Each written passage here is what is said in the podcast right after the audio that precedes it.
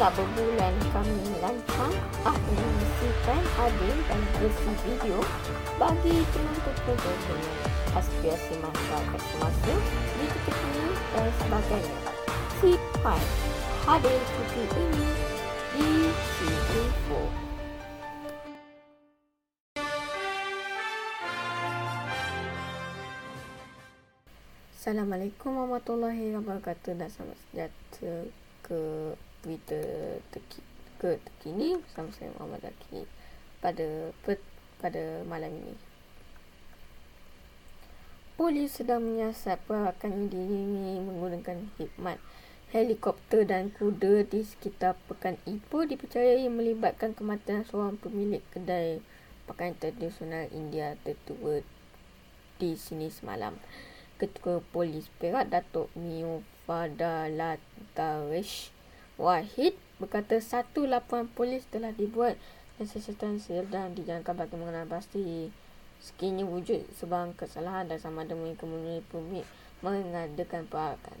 Perakan tidak dibenarkan mengikut prosedur operasi standard SOP Majlis Keselamatan Negara MKN terutamanya melibatkan kematian pihak polis juga membuat semakan sama ada mereka memperoleh kebenaran pihak berkuasa penerbangan awam Malaysia CAM CAAM untuk helikopter terbang rendah sambil membawa bunga dan sebagainya jadi kita akan siasat daripada pelbagai sudut katanya pada siap media op pelancaran ops cegah jenayah khas kontingen perak di sini mana tadi yang baik KK pukul 3 pagi Beliau berkata tindakan sewajarnya akan diambil berdasarkan laporan diterima berhubung kejadian itu itulah di, di laman media sosial nampakkan rakaman video sebuah helikopter terbang rendah dan menaburkan bunga menyiwi Pak Kentu. Kuangkat tu disertai beberapa individu yang dilihat menunggang kuda dikatakan dari rumah mendiang ke tempat pengundian. Sementara itu mengenai operasi besar padu yang dilancarkan Mio Faradish Berkata ia akan berikutan aduan daripada orang ramai yang mengatakan kesan mereka berkenaan kes-kes jenayah di kawasan perumahan dan perniagaan. Katanya sekatan jalan raya itu diadakan di laluan yang menjadi tumpuan ramai selain rondaan kecegahan jenayah serta pemeriksaan ke atas pusat hiburan, restoran dan sebagainya bagi memastikan pematuhan SOP tambahan 42 penerbangan mingguan ke Sarawak hampir habis dijual.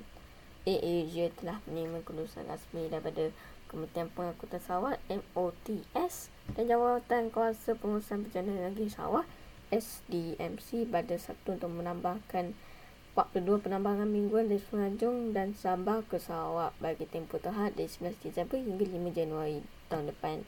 AirAsia dalam kenyataan semalam ini secara langsung menurunkan harga tiket Kuala Lumpur Kuching dari sekitar RM1,000.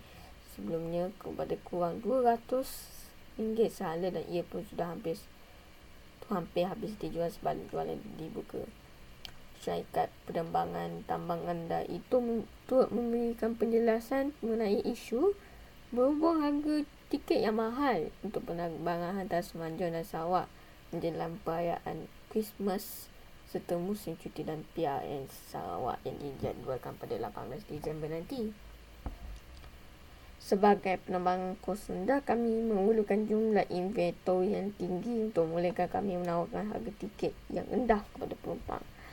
Operasi kami adalah berlandaskan kecepatan ekonomi iaitu dapat mendapatkan jumlah penumpang yang tinggi dan seterusnya membahagiakan penjimatan kos kepada mereka. Ini membolehkan penumpang menikmati tambang rendah dan banyak penyewatan kata Ketua Eksekutif Pegawai Eksekutif Asia Malaysia Riyad Asmat.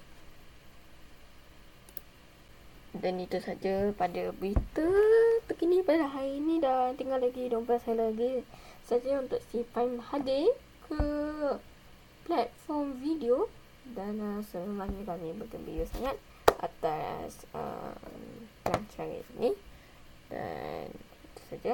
Assalamualaikum warahmatullahi wabarakatuh. Bye bye